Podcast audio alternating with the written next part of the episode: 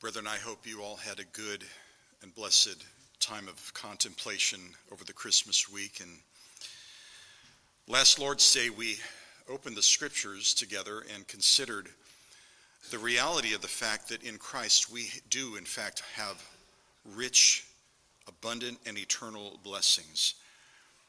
One of the texts of the many texts that we studied together last time was 2 Corinthians chapter 8 and verse 9, wherein the apostle Paul teaches us the following. He says, "For you know the grace of our Lord Jesus Christ, that though he was rich, yet for your sake he became poor, that you through his poverty might become rich." What a beautiful and simple passage this is, and yet there is an entire ocean of truth within this one passage. And so, in contemplating the principles of that text, we considered, first of all, the eternal riches that are found in Christ, who is indeed the Lord of Lords, the King of Kings.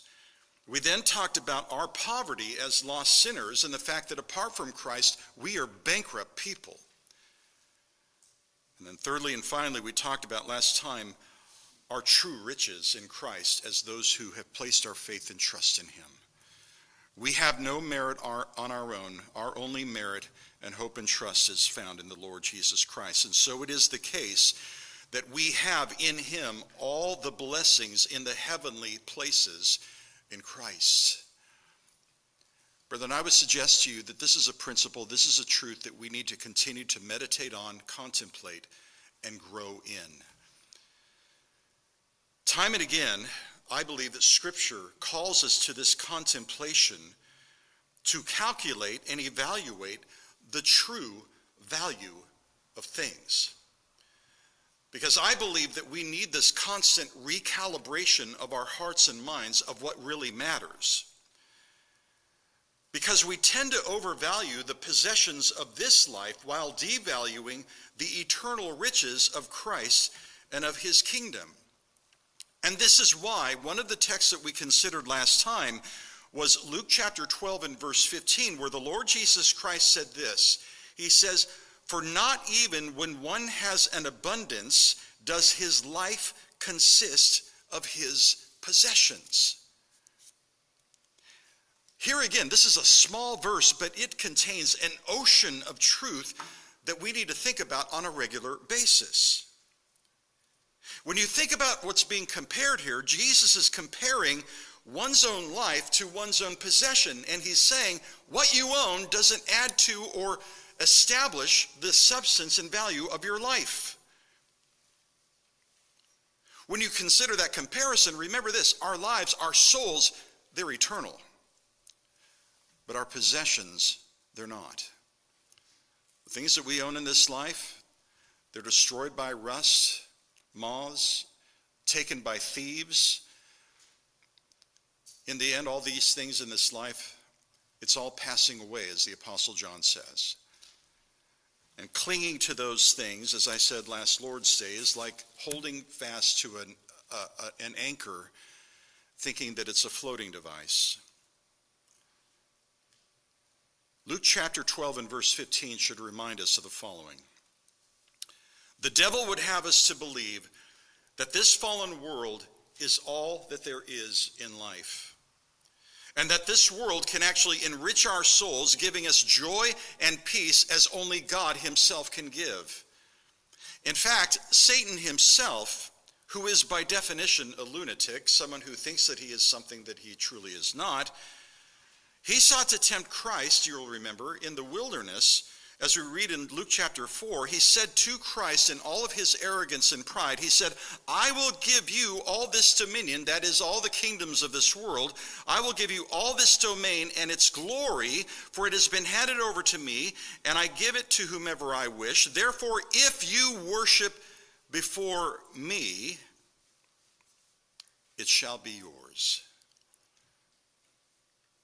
Jesus answered, answered and said to him, It is written, You shall worship the Lord your God and serve him only. You know, when you think about it, Satan is something of a, a one trick pony. He has lots of different temptations and deceptions, but at the end of the day, it all boils down to this matter of his seeking to draw us away from this privilege and priority of worshiping the Lord our God alone. At the end of the day, that's all he's seeking to draw us away from the worship of God so that we would exalt him. Brethren, this is one of the reasons why I have to say that as I began my ministry in your midst as your pastor, I began with the subject of the jealousy of God. What is God jealous over? What is he jealous about? He's jealous over this matter of the worship of him and him alone. In fact, I would say to you that the primacy and importance of this doctrine, which is found throughout Scripture, is oftentimes lacking in modern pulpits. But we have to remember that even the Decalogue begins with this principle and truth regarding the jealousy of God. God Himself says, You shall have no other gods before me. You shall not make for yourself an idol or any likeness of what is in heaven above, or on the earth beneath, or in the water under the earth. You shall not worship them or serve them, for I, the Lord your God, am a what? Jealous God. And that's why he then says in Exodus chapter 34 and verse 14, You shall not worship any other God, for the Lord whose name is jealous, is a jealous God. It is a remarkable thing that God calls himself by name jealous. And again, what is he jealous for?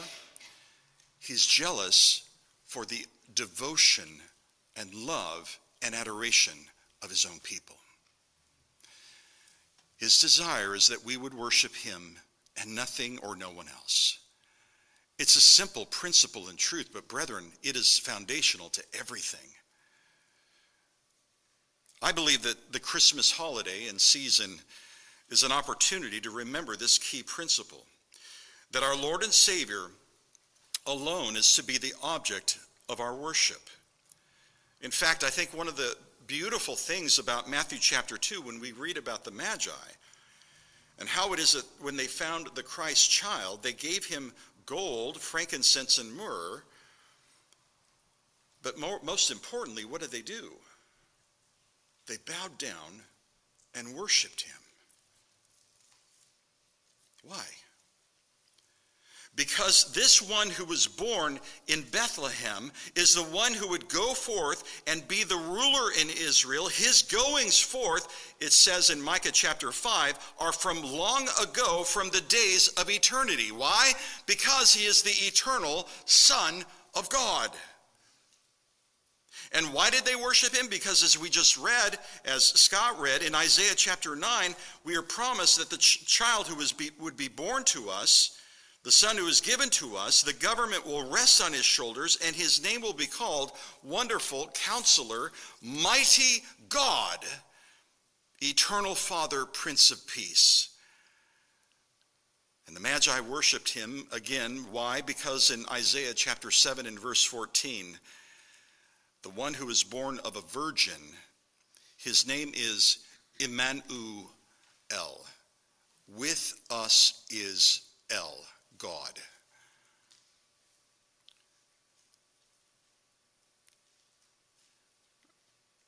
This is why I love the hymns like Silent Night. I remember singing these words for the first time as a child of God,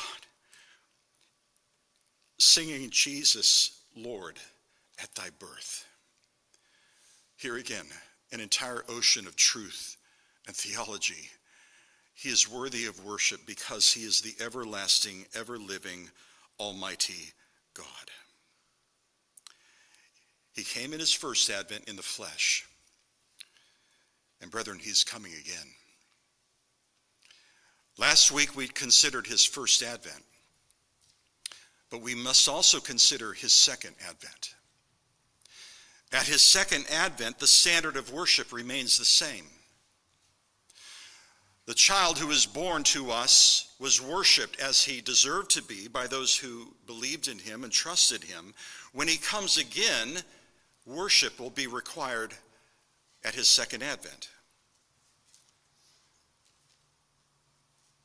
In Philippians chapter 2, which we considered recently, the Apostle Paul reminds us of the fact that at the name of Jesus, when he comes again, at the name of Jesus, every knee will what? Bow. Of those who are in heaven and on earth and under the earth, and that every tongue will confess that Jesus Christ is Lord to the glory of God the Father. The children of God will do this as an act of worship. The lost will make this confession as a final confession before their eternal judgment. Brethren, we need to think about the fact that we are called to remember not just the first advent of Christ, but we're called as well to look towards his second coming, his second advent.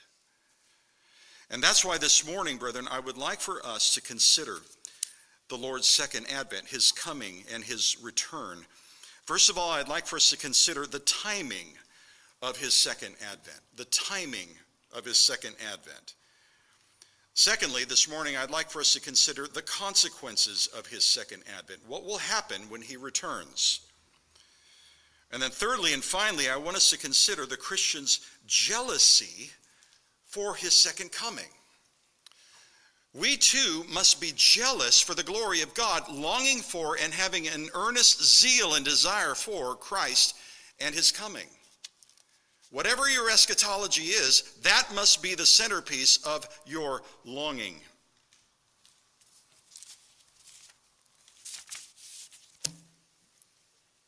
I think every time I've ever gotten into a debate with somebody over their eschatology, by the way, I don't enter into debates over eschatology. It's usually people who want to come to me and enter into a debate over eschatology.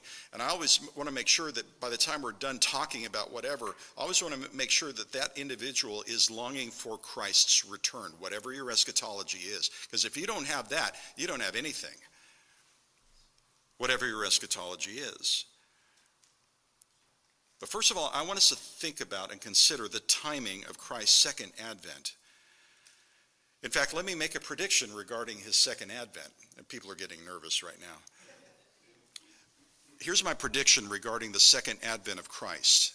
Are you listening? It will be on time. There. I guarantee it, by the way. Beyond that, we don't know, right? And by the way, that's an important thing to confess. I don't know. We don't know. It's good to say that. It's good to acknowledge that.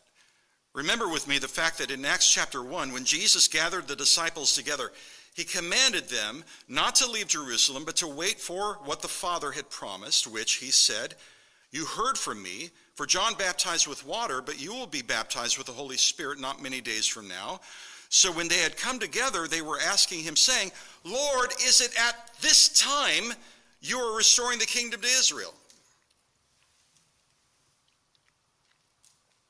What did he say? He said to them, It is not for you to know times or epochs which the Father has fixed by his own authority. But you will receive power when the Holy Spirit has come upon you, and you shall be my witnesses both in Jerusalem and in all Judea and Samaria, and even to the remotest part of the earth. Don't ever forget the principle of what you have in this text right here. You don't know when. This is the only thing you need to worry about and think about is your ministry in planet Earth regarding the advancement of the gospel. That's your eschatology. Telling others about Jesus and the fact that he's coming again. And after he had said these things, he was lifted up while they were looking on, and a cloud received him out of their sight. And as they were gazing intently into the sky while he was going, behold, two men with, in white clothing stood beside them. They also said, Men of Galilee, why do you stand looking into the sky? This Jesus who has been taken up from you into heaven will come in just the same way as you have watched him go into heaven. Nothing about timing, nothing about a prediction of what year, what month, what day. Just a general description of the manner in which he will return and descend. Brethren, let's admit it. It is a normal human tendency to, to raise the same question of the disciples Lord, is now the time?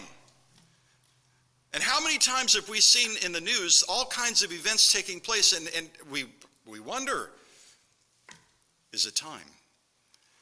By itself, it's not wrong to think those things, but we have to be careful not to allow those questions in our minds to overrule this principle. It is not for us to know the times and the epochs which the Father has.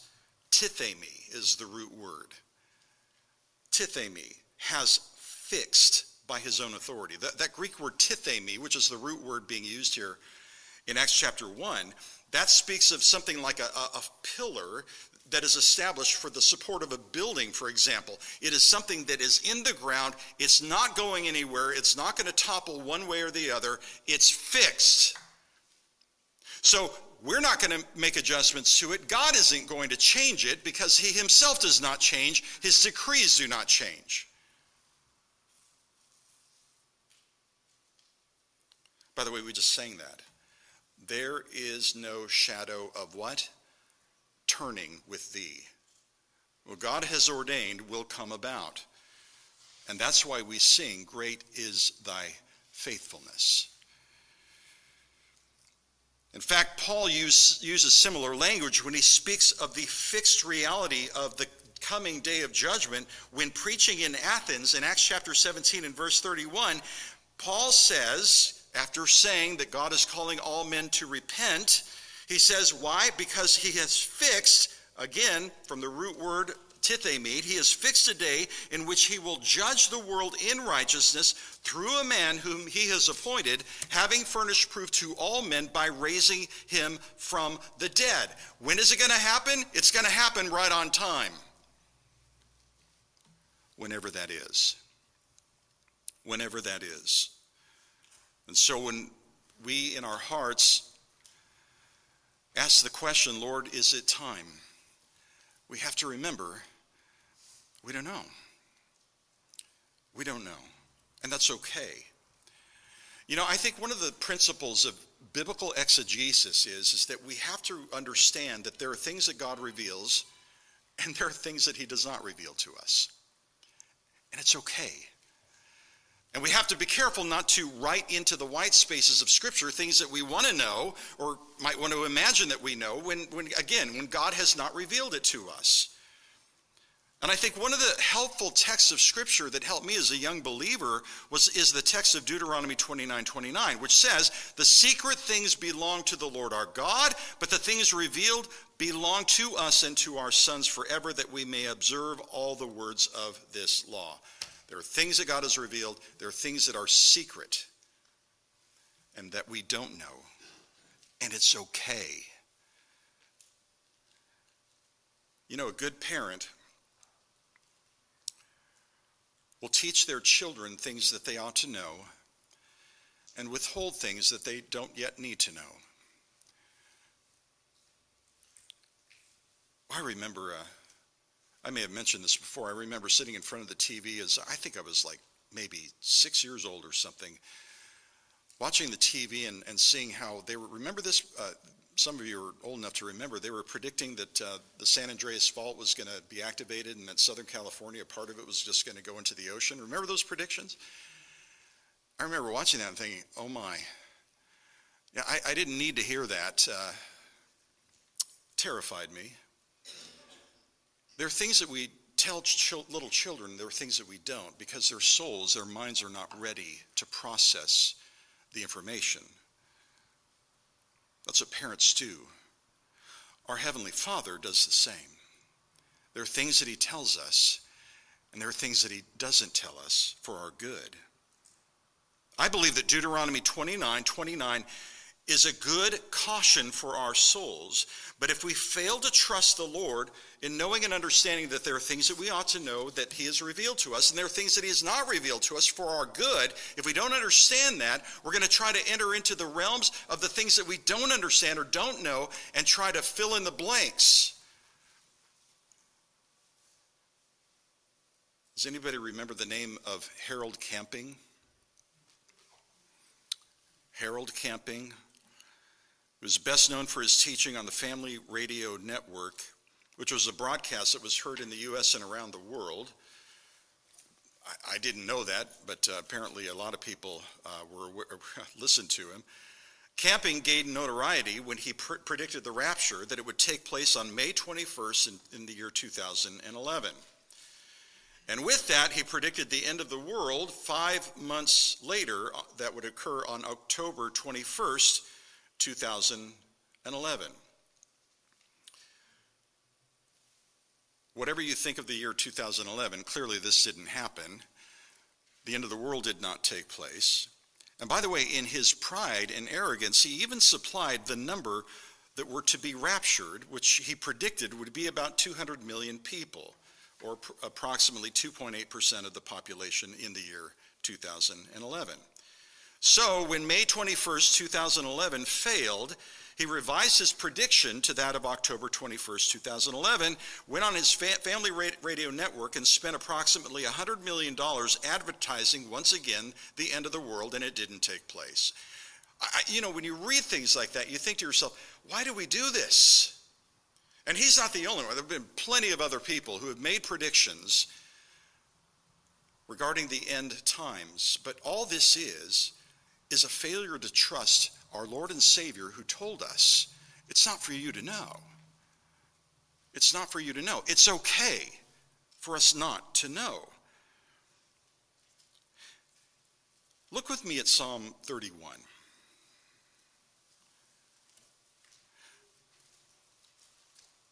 One of the reasons why I believe it's so important for us to confess there are things I don't know and it's okay to confess with Deuteronomy 29 29 that there are secret things that God does not reveal to us, and it's okay. It's good, actually. In Psalm 31, and I'll start with verse 9, the psalmist says this watch carefully what he says Be gracious to me, O Lord, for I am in distress. My eye is wasted away from grief, my soul and my body also, for my life is spent with sorrow, and my years with sighing. My strength has failed because of my iniquity, and my body has wasted away. Because of all my adversaries, I have become a reproach, especially to my neighbors, and an object of dread to my acquaintances. Those who see me in the street flee from me.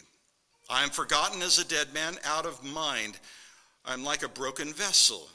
For I have heard the slander of many, terrors on every side.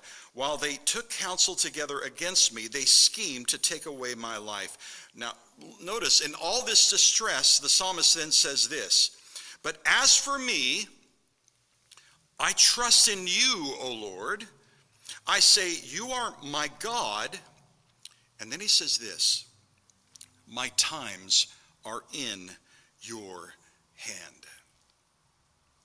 My times are in your hand. Deliver me from the hand of my enemies and from those who persecute me. You know what, brethren, if you take that last confession, my times are in your hand, if you remove that, everything else in the list vanishes.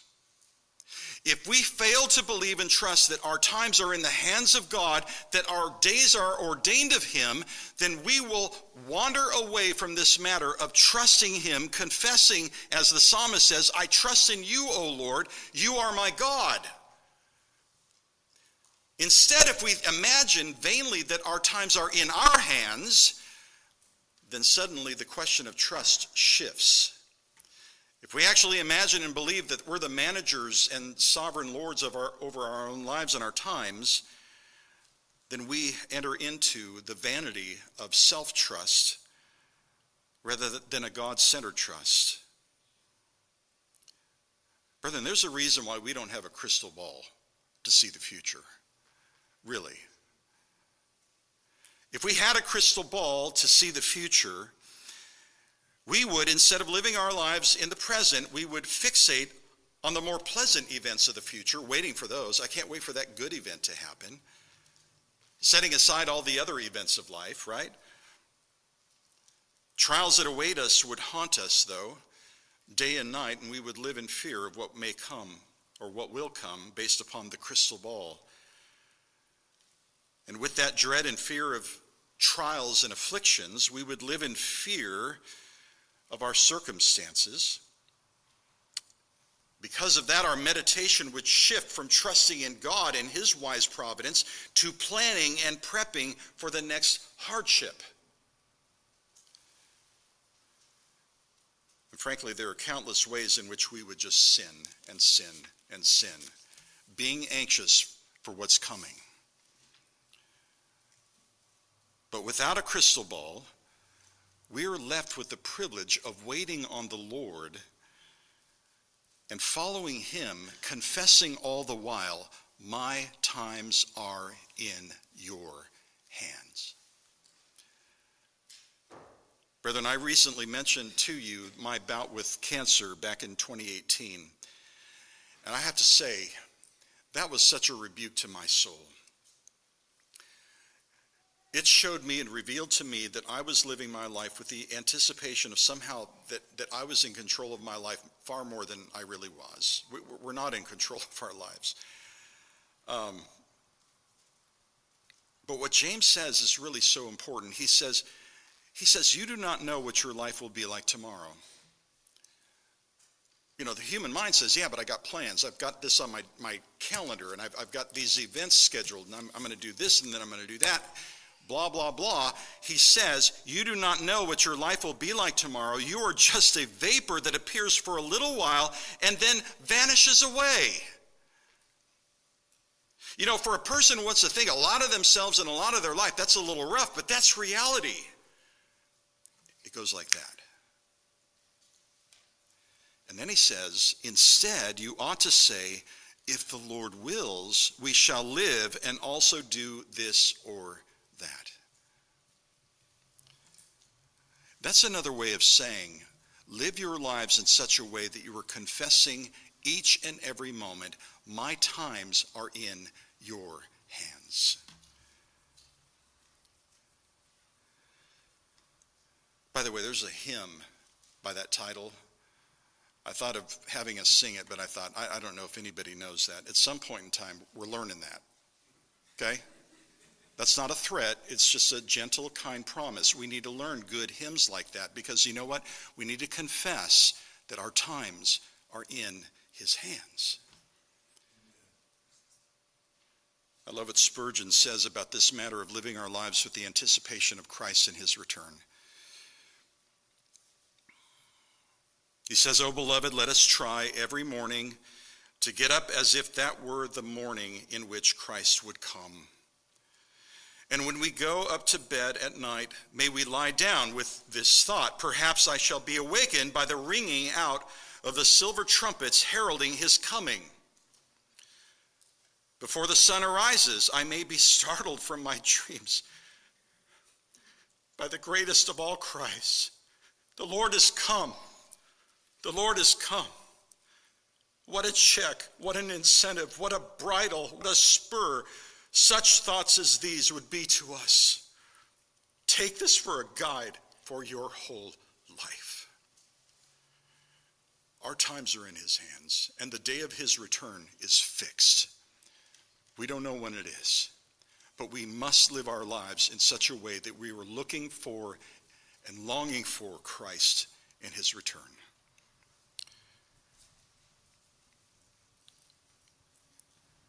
As for our second point, what are the consequences of his second advent?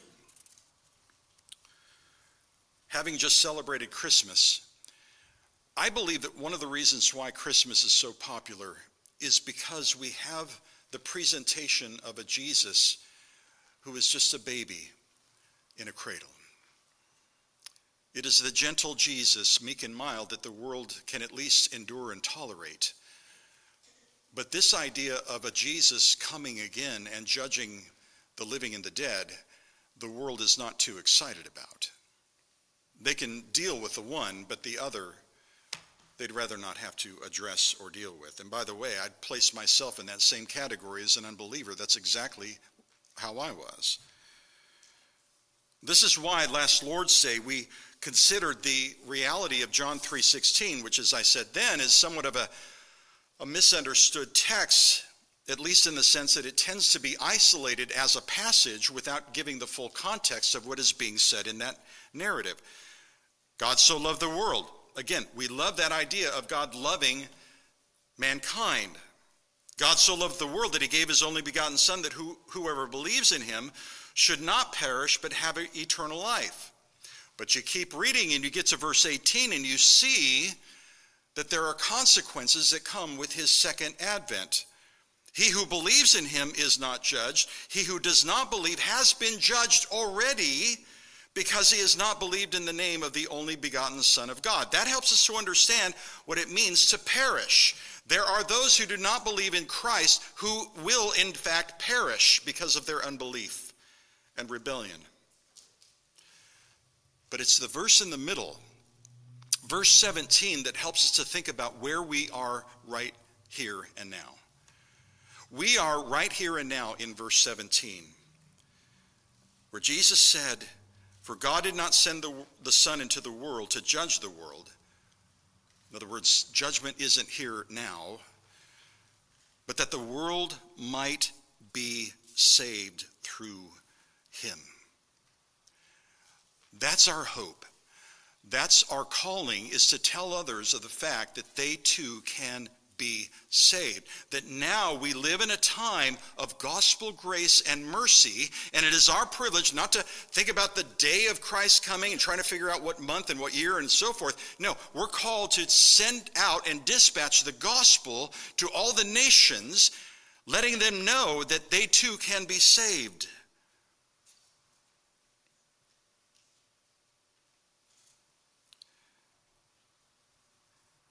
And as we do, we need to remind others that they don't have the promise of tomorrow. You know, that's a principle not just for the believer, that's a principle for the unbeliever too. You don't have the promise of tomorrow.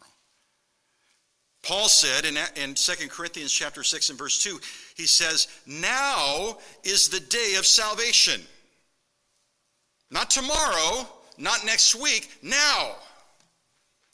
God calls on you to respond to his gospel call such that now is the day of salvation. Peter says this he says, Regard the patience of our Lord as salvation. Why is he waiting and waiting and waiting? Why is his, has his return not yet come?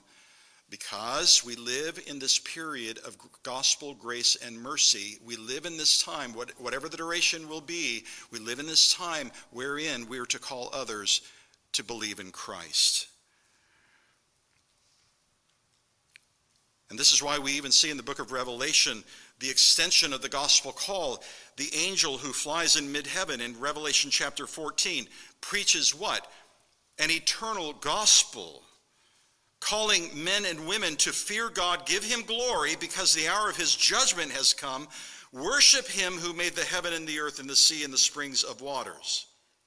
And the fruit of that pro- pro- angelic proclamation we see in the next chapter, where we see saints in glory praising God and singing the song of Moses and the song of the Lamb. Here again is God's mercy and grace being extended to humanity, even in this final and 11th hour before his final judgment. But the thing we have to keep in mind is this there's coming a time when his patience will end. There's coming a time when he will, in fact, bring judgment. And this is what we must bring to bear when we share the gospel. Because the Father has fixed the times and the epochs of all things by his own authority, by his own decree. And that when Jesus comes again, he will bring judgment. Again, I say to you, pulpits in the modern day do not talk about this reality of the second advent of Christ. And it's a shame. In John chapter 5, let me ask you to turn there briefly.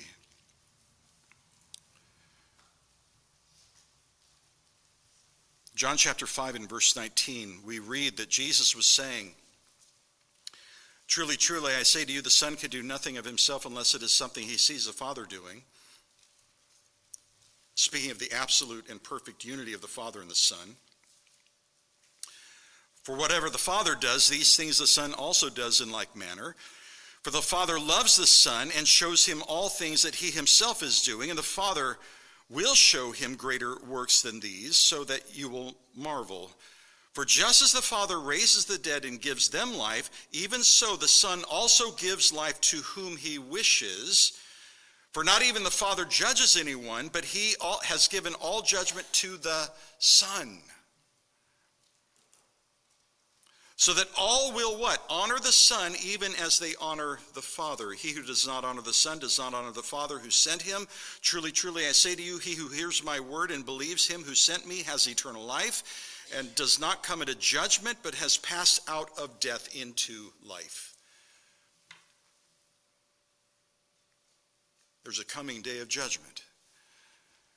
It is the second advent of our Savior. Matthew Henry says this so well. He says, Christ proves his equality with the Father by specifying some of those works which he does that are the peculiar works of God. He does and shall do that which is the peculiar work of God's sovereign dominion and jurisdiction, judging and executing judgment. These two are interwoven as being nearly connected, and what is said once is repeated and inculcated Put both together, and they will prove that Christ was clear when he made himself equal with God. Jesus, the Son of God, bears this authority of judgment. This is the, the authority of God because he is God the Son. And he is the Father's equal, bearing the equal jealousy for the glory of the Godhead. And this is why Jesus, our great high priest, began his prayer in John 17 crying out to the Father, saying, Father, the hour has come. Glorify thy Son, that the Son may glorify thee. God is glorified in the salvation of his people. He's also glorified in the condemnation of those who reject him. He derives glory from both. In fact, when you look at that text in John chapter 5 and verse 22, when it says that he has given all judgment to the Son, he then says, so that, in other words, the purpose of the Son having this authority to judge, so that all will honor the Son, even as, in the same way as they honor the Father. The Son of God has this prerogative of judgment, and in view of that prerogative of judgment, we are to honor the Son and thereby honor the Father. Again, because of their equality. This is why Jesus says, He who does not honor the Son does not honor the Father who sent him. To a world that will celebrate a baby Jesus, gentle, meek, and mild in a crib, we must let them know that this same Jesus is coming again and has this authority of judgment, and it will take place. Thus, God has fixed a day in which he will honor the Son, and the Father will be honored. It is the day of his final judgment when men will be exposed as either sheep or goats. This is why, again, when we talked about the fact that Jesus, in his humility, came and became flesh, he became a man, he humbled himself by becoming obedient to the point of death, as he says in Philippians 2, even death on a cross. For this reason also God highly exalted him and bestowed on him the name which is above every name, so that at the name of Jesus, every knee will bow. You, as you read that text in your copy of the scriptures, you'll notice that the, the words are in all caps. Every knee will bow of those who are in heaven and on the earth and under the earth, and that every tongue will confess that Jesus is Jesus Christ is Lord to the glory of God the Father. Where or why are those words in all caps? Every knee will bow. Well, because Paul is quoting in part Isaiah 45. Isaiah 45. And verses 23 and 24 of Isaiah 45, the Lord says this I have sworn by myself, the word has gone forth from my mouth in righteousness and will not turn back, that to me every knee will bow, every tongue will swear allegiance. They will say, Only in the Lord are righteousness and strength. Men will come to him, and all who are angry at him will be put to shame. In the day of his judgment, there will be those who will bow the knee as an act of worship And then there will be those who acknowledge his lordship, but as a confession of their own judgment and shame. This is why I repeatedly say, brethren, the world consists of only two different people the children of God, as John says, and the children of the devil. There's no third class or category. And this is why we need to be faithful in telling about the Jesus who came in his first advent and who is coming again. You know, as an unbeliever, I, I, have shared this with many of you individually and may have said so in the pulpit, but I, I, I had a number of people who faithfully shared the gospel with me as an unbeliever, and I treated those sweet Christians terribly. They'd come to me and they would just tell me about Jesus, and I would just say, yeah, whatever, go away. Debated my first debate in high school. Uh, I tried to debunk the Bible. They didn't want to hear it. But there was a part of me, remember, uh, somebody who says that they're an atheist, that's really a, a self hypocritical statement because we know that there really is no such thing as an atheist. They're suppressing the truth and unrighteousness when they say, I'm an atheist, right? They know better in their hearts.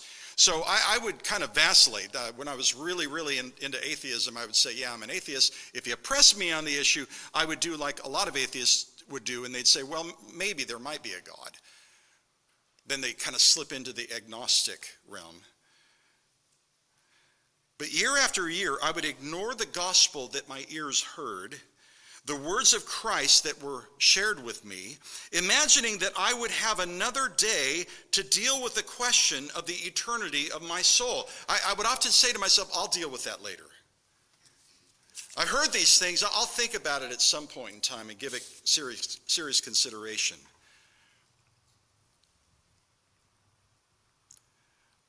That is exactly what the devil wants men to do. He wants them to imagine that they have tomorrow. When none of us can say we have tomorrow, whether believer or unbeliever. And it is simply the product of our own vain imagination to think and imagine that we do, in fact, have the promise of tomorrow. Brethren, I got to tell you, again, this is one of the easiest deceptions that we could ever enter into one of the easiest traps that we could ever fall into. J.C. Ryle is right when he says, Tomorrow is the devil's day. Tomorrow is the devil's day. But today is God's. It does not matter how spiritual your intentions are or how holy your resolutions, if only they are determined to be done tomorrow. God calls us to live for Him Today, whatever time we have, we confess, My times are in your hands. And when we share the gospel with others, what do we say? We tell them, Now is the day of salvation. Because that's all you've got. You don't have tomorrow, for all you know. So, Considering the timing of our Lord's return, again, that is fixed and ordained by God. Concerning the consequences of his second coming, that will bring about the final judgment and redemption of humanity. Thirdly and finally, brethren, I'd like for us to consider the Christian's jealousy or zeal for Christ in his return. God is jealous for his own glory. We need to have that same jealousy in our heart that he would be glorified in all things, knowing and understanding that he will be glorified when he comes again. The author of Hebrews in Hebrews 9:27 reminds us of the fact that it is appointed for men to die once, and what comes after this? A second chance, purgatory for a period, and after this comes judgment. That's it. But he then says, So Christ also, having been offered once to bear the sins of many, will appear a second time for salvation without reference to sin to those who eagerly wait. Not just wait, but eagerly wait for him. And that word speaks of a, of a deep longing for Christ and, and his second coming. A similar word is used by the Apostle Paul in Philippians chapter 3, where he says in verse 20, Our citizenship is in heaven, from which also we eagerly wait for a Savior, the Lord Jesus Christ. How do we wait? Eagerly, earnestly, zealously.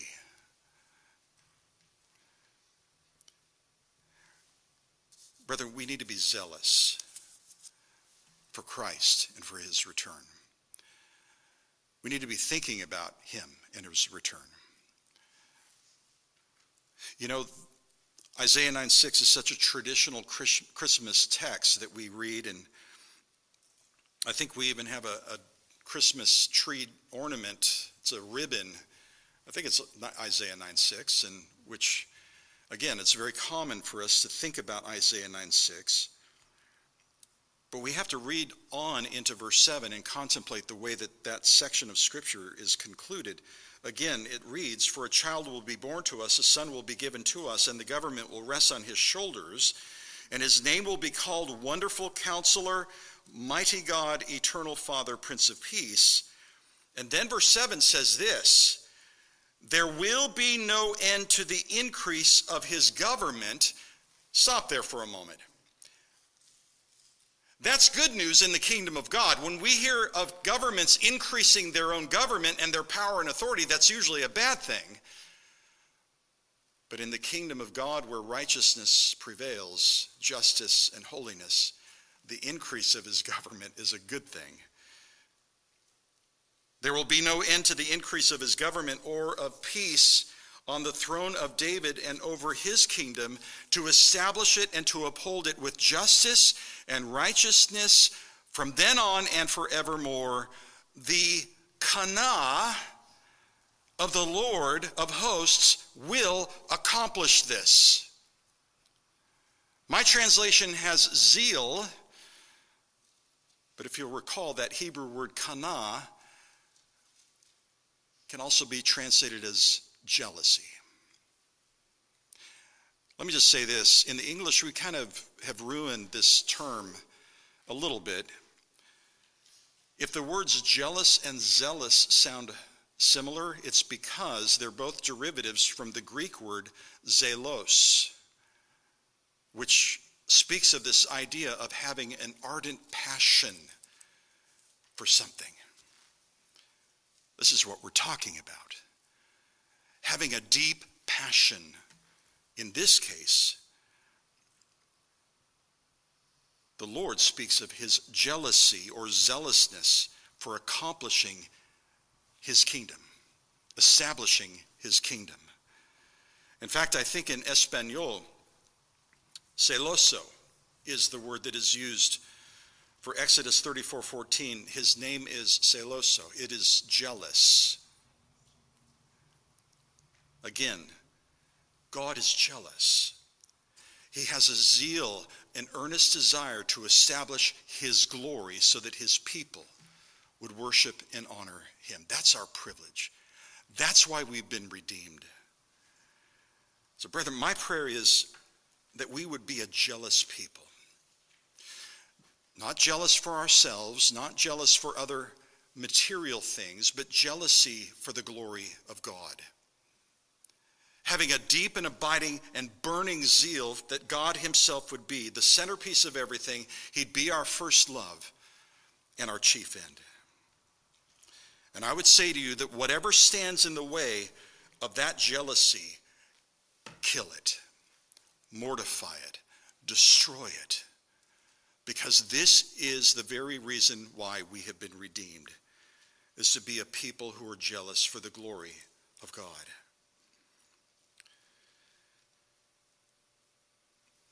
Between now and the day of our departure from this life, we know this one thing our times are in his hand. Now, as much as I wish I could say that we're turning to that hymn right now, Okay, i have mentioned the hymn twice. We'll, get to it at some point. But we do have Day by Day, hymn number 56.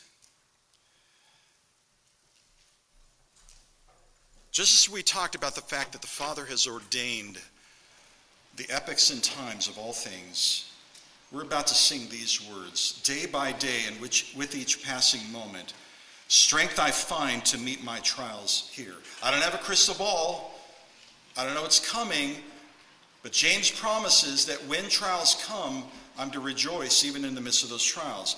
And how, how do I do this? I do it trusting in my Father's wise bestowment. I've no cause, therefore, to worry or fear. He whose heart is kind beyond all measure gives unto each day what he deems best. It's so good. Lovingly, it's part of pain and pleasure, mingling toil with peace and rest. We don't have to know the future. All that we know, need to know and remember is who holds our futures, our future in his hands. It is the Lord our God. Our times are in his hands. Let's stand together. Let's sing